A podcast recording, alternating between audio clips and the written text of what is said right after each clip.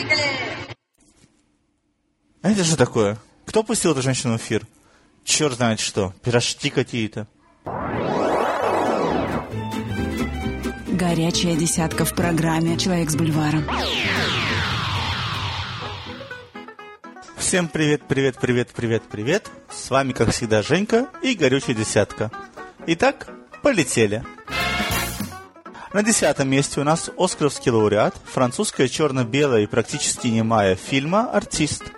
Прокатчики, вдохновленные Оскарами, чуть ли не в 2 раза увеличили число кинотеатров, и результаты сразу дали себя знать. На 15-й неделе проката фильм наконец вошел в 10-ку. Впрочем, независимо от кассовых сборов, «Артист» уже вошел в историю, и если вы его еще не видели, то очень советую посмотреть. 9-е место. Николас Кейдж в роли призрачного гонщика. Я точно знаю, что не отношусь к целевой аудитории этого фильма. И вам, кстати, не советую. О чем думали создатели 2-го призрачного гонщика, я не знаю.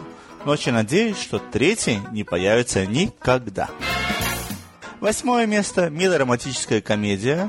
Что немаловажно, без пошлых шуток.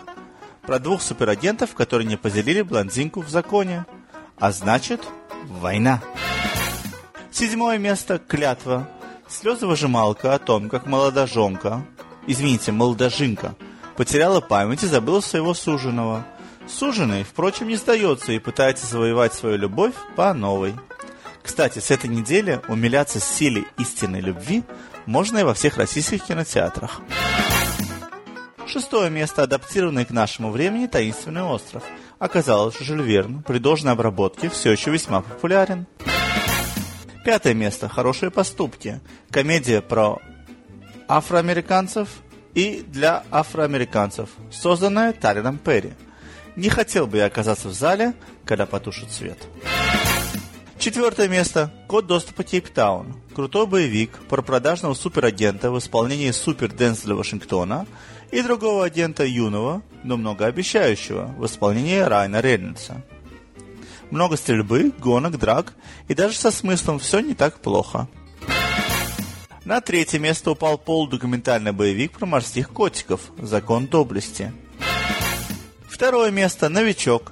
Молодежная псевдодокументальная комедия «Проект X. Дорвались», рассказывающая о том, как 3 лоботряса устроили вечеринку своей мечты.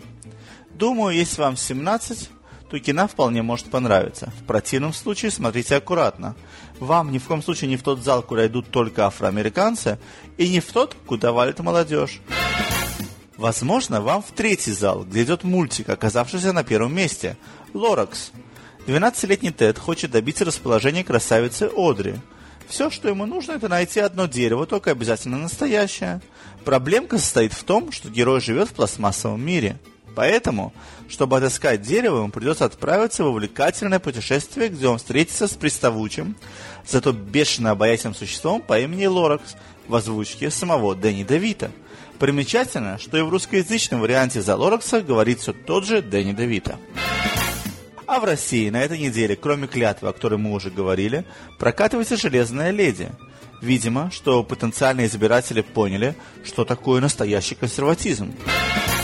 Плюс 2 отечественных фильма. «Самоубийцы» – комедия, которую господин Жириновский призывал запретить. Рассказывает о 3 друзьях, решивших свести счеты с жизнью, но предварительно исполнить последнее желание друг друга. Что из этого получилось, смотрите в кино, хотя бы в пику Жириновскому. И 2-й – «Альманах на 8 марта» под названием «Мамы».